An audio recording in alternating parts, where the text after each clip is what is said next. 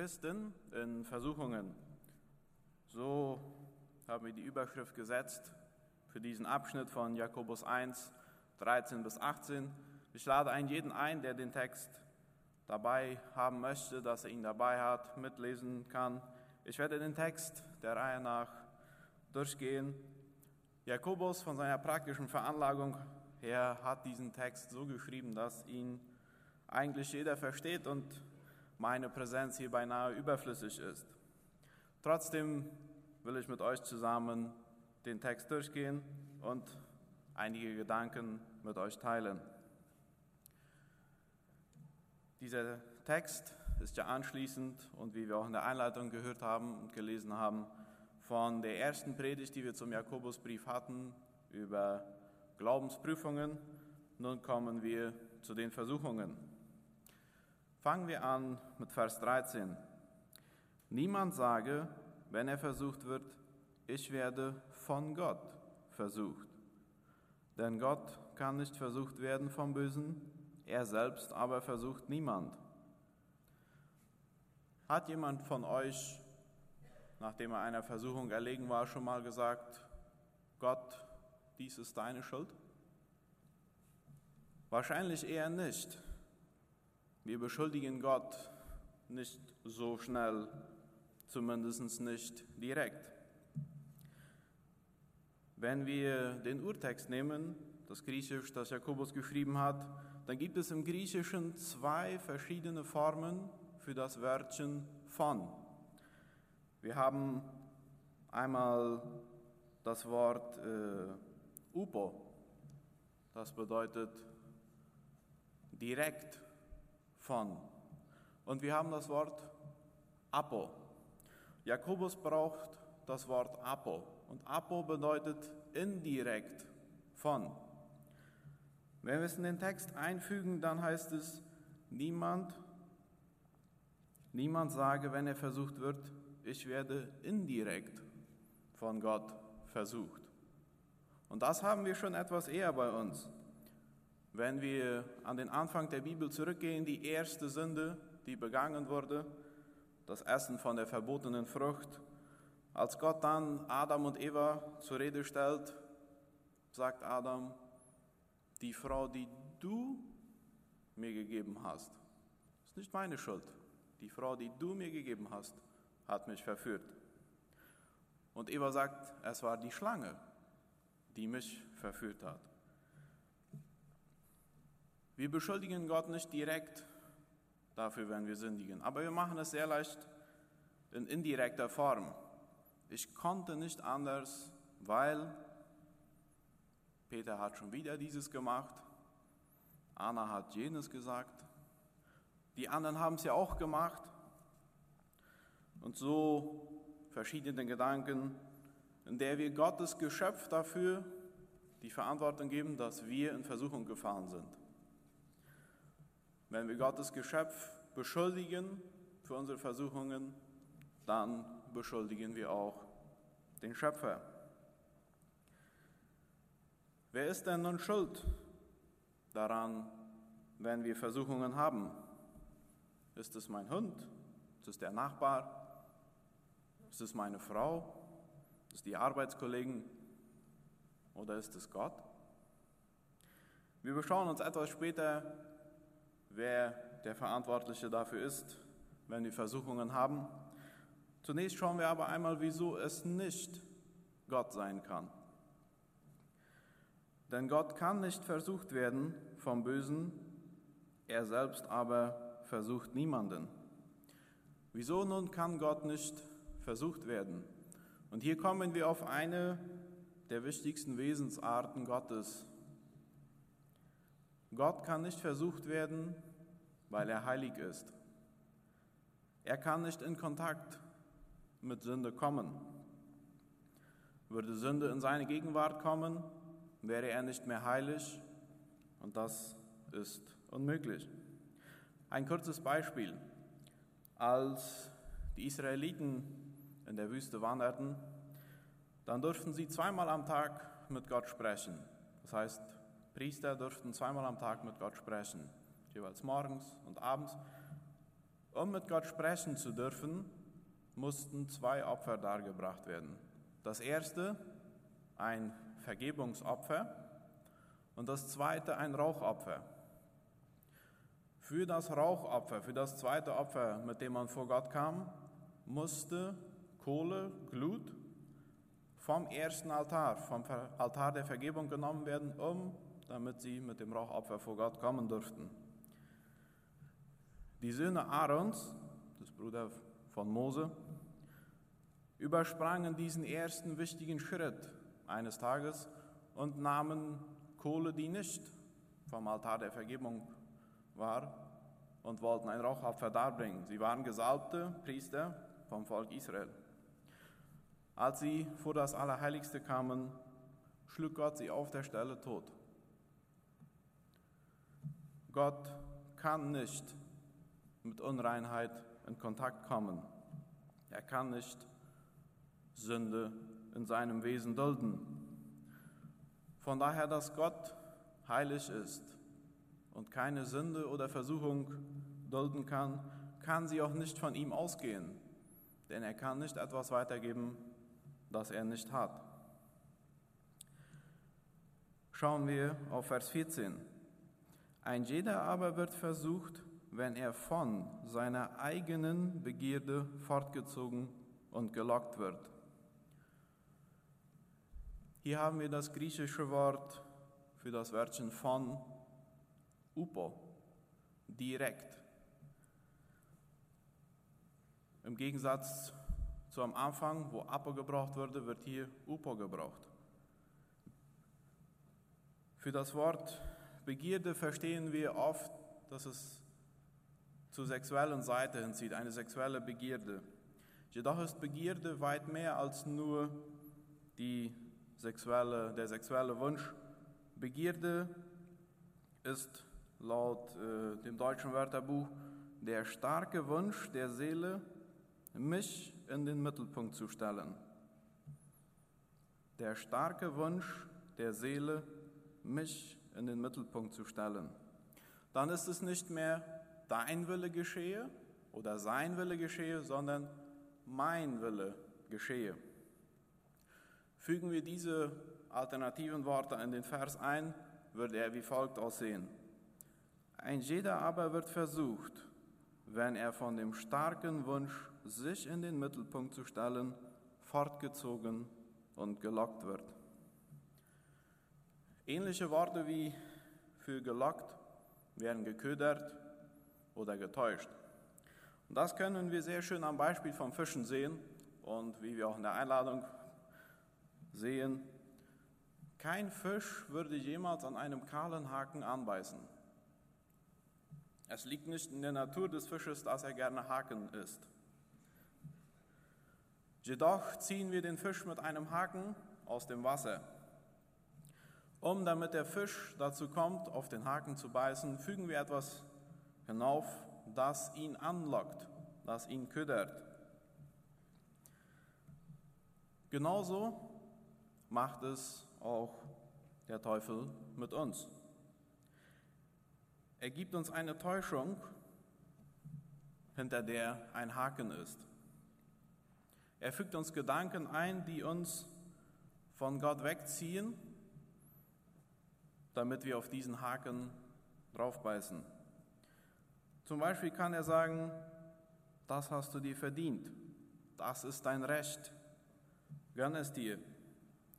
Oder wenn es in der Ehe etwas streuselt, dann such dir deinen Sex andersweitig, das ist dein Recht.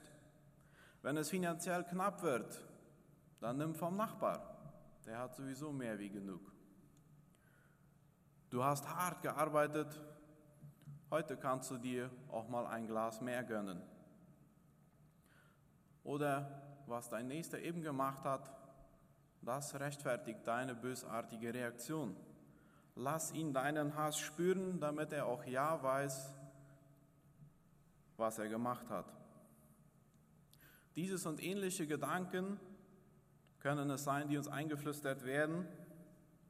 Aber was geschieht, wenn wir diesen Gedanken Raum geben? In Vers 15 lesen wir weiter, danach, wenn die Begierde empfangen hat, bringt sie Sünde hervor. Die Sünde aber, wenn sie vollendet ist, gebiert den Tod. In dem Moment, wo der Fisch auf den Köder beißt, ist sein Schicksal definiert und bringt ihm den Tod. Er hat nicht seinen Tod gesucht, er hat den Köder gesucht. Dieser aber brachte ihm den Tod. In dem Moment, wo ich den Gedanken nachgebe und meinen Begierden folge, sündige ich. Wenn ich sündige, bringt das meinen ewigen Tod. Wie kann ich nun einer Versuchung widerstehen, wenn sie kommt? Und sie kommt ganz sicher. Wie kann ich nicht mich in den Mittelpunkt stellen, sondern Gott, damit ich nicht in Sünde falle? Wir sehen am Beispiel Jesu im Lukas-Evangelium, dass der Teufel ihn während seiner Zeit in der Wüste über 40 Tage lang versucht hat. Drei Versuchungen werden uns punktuell genannt. Da ist einmal die Versuchung über Nahrung. 40 Tage Fasten. Ich kann mir den Hunger vorstellen, der muss, der muss unvorstellbar groß gewesen sein. Ja, wenn ich einen Tag nicht esse, dann weiß ich, wie viel Hunger ich habe. Ich kann mir fast nicht vorstellen, wie viel Jesus nach 40 Tagen gehabt haben muss. Und der Teufel sagt ihm, mach doch diese Steine zu Brot. Du kannst es ja. Später bietet er ihm Macht an.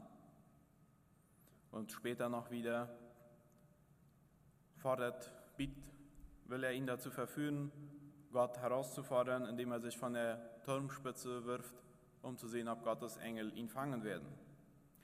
Wie geht Jesus mit diesen Versuchungen um? Kämpft er gegen den Teufel? Demonstriert er seine Macht als Sohn Gottes über den Teufel? Nein, Jesus, der Sohn Gottes, zitiert bei jeder Versuchung Gottes Wort. Gottes Wort ist unser Schutz vor den Versuchungen. Es ist unser Schild. Wir dürfen auf Versuchungen genauso reagieren, wie Jesus auf die Versuchung des Teufels reagierte, indem wir Gottes Wort die Bibel als unser Schild brauchen. Und deshalb ist es so sehr wichtig, dass wir uns in Gottes Wort auskennen. Denn ein Krieger, der sein Schild nicht hat, ist den Angriffen der Feinde ausgesetzt. Was ist nun, wenn ich gefallen bin? Und wir sind alle mal gefallen. Wir haben alle schon mal gesündigt. In 1. Johannes 1, Vers 9 stehen diese wunderbaren Worte. Doch wenn wir ihm unsere Sünden bekennen, ist er treu und gerecht, dass er uns vergibt und uns von allem Bösen reinigt. Wenn er uns gereinigt hat, sind wir wieder heilig und dürfen in Ewigkeit bei ihm eintreten. Dieses aber muss gemacht werden. Wir müssen uns bei Gott für die Versuchungen, denen wir erlegen sind, entschuldigen. Ein praktischer Tipp für den Alltag, Begierden, also unseren eigenen Willen, töten, wenn er noch klein ist. Große Bäume entwurzeln sich schwerer wie Kraut. Und vielleicht denkt der eine oder andere, dieser Baum sieht mir schon sehr schwierig, ich lasse den mal für später, wenn ich wieder mehr Mut habe. Nächstes Jahr wird auch dieser Baum größer sein wie in diesem Jahr. Und wer aus eigener Kraft meint, er könne es nicht schaffen, sich von seinen Begierden loszu, loszusagen, der darf gerne Hilfe suchen. Als Christen helfen wir uns gegenseitig beim Ausästen. Wichtig ist dabei, dass wir erst im eigenen Garten unsere Bäume fällen bevor wir an die des Nachbarn gehen. Die Versuchung kommt aus unseren eigenen Wünschen hervor und führt uns zur Sünde. Und daraus können wir folgenden Satz ergründen. Entweder ich töte die Sünde in mir oder die Sünde tötet mich. In Vers 16 lesen wir weiter, Irret euch nicht, meine geliebten Brüder, jede gute Gabe und jedes vollkommene Geschenk kommt von oben herab, von dem Vater der Lichter, bei dem keine Veränderung ist, noch eines Wechsels Schatten. Gute Gaben kommen von oben und nicht von unserer Begierde. Erfüllte Sexualität, wahrer Reichtum, wahre Freude, tiefer Frieden, all das schenkt Gott und nur Gott. All diese Sachen können wir nicht aus eigener Kraft erreichen. Gott schenkt sie uns in dem Moment, wo wir unseren Willen ablegen und seinen annehmen. Wenn wir Gott in den Mittelpunkt stellen, kümmert er sich um unsere Bedürfnisse.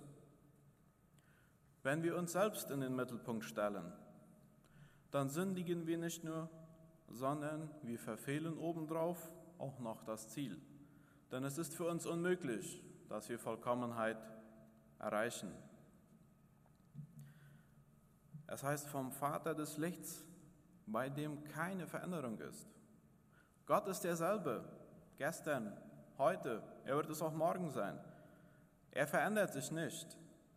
Der allmächtige Gott, unser Vater im Himmel, der Gott Abrahams, Jakobs, Elias, Davids, Samuels, Petrus, Jakobus, Davids, Paulus, der Gott, von dem wir all diese unzähligen Wunder lesen, das ist derselbe Gott, dem wir heute nachfolgen dürfen und mit dem wir in Ewigkeit sein dürfen.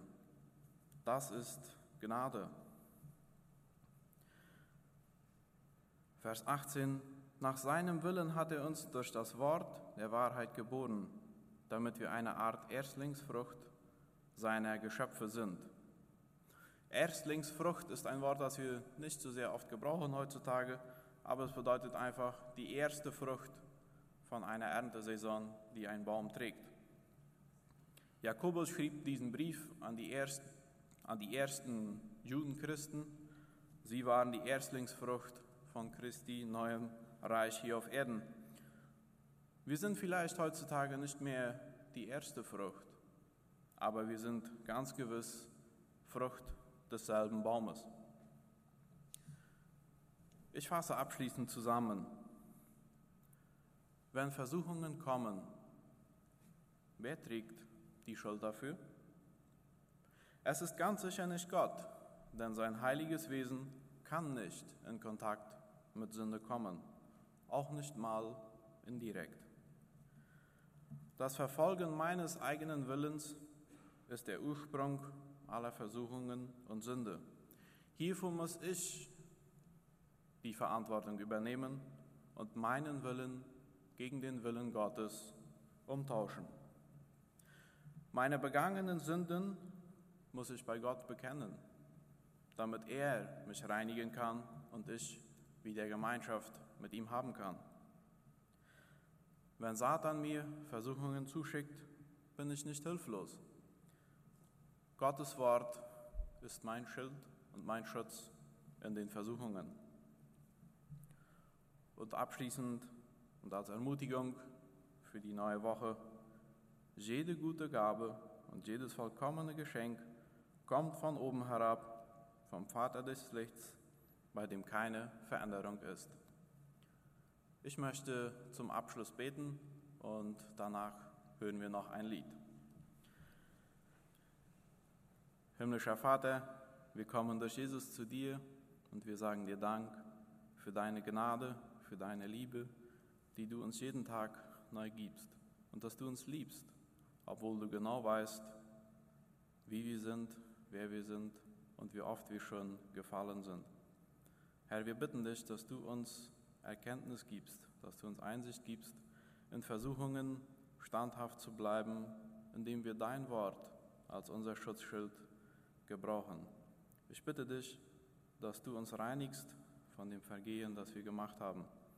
Bitte, Herr, führe und leite du uns in dieser neuen Woche und lass uns ein Segen sein für unsere Mitmenschen. Amen.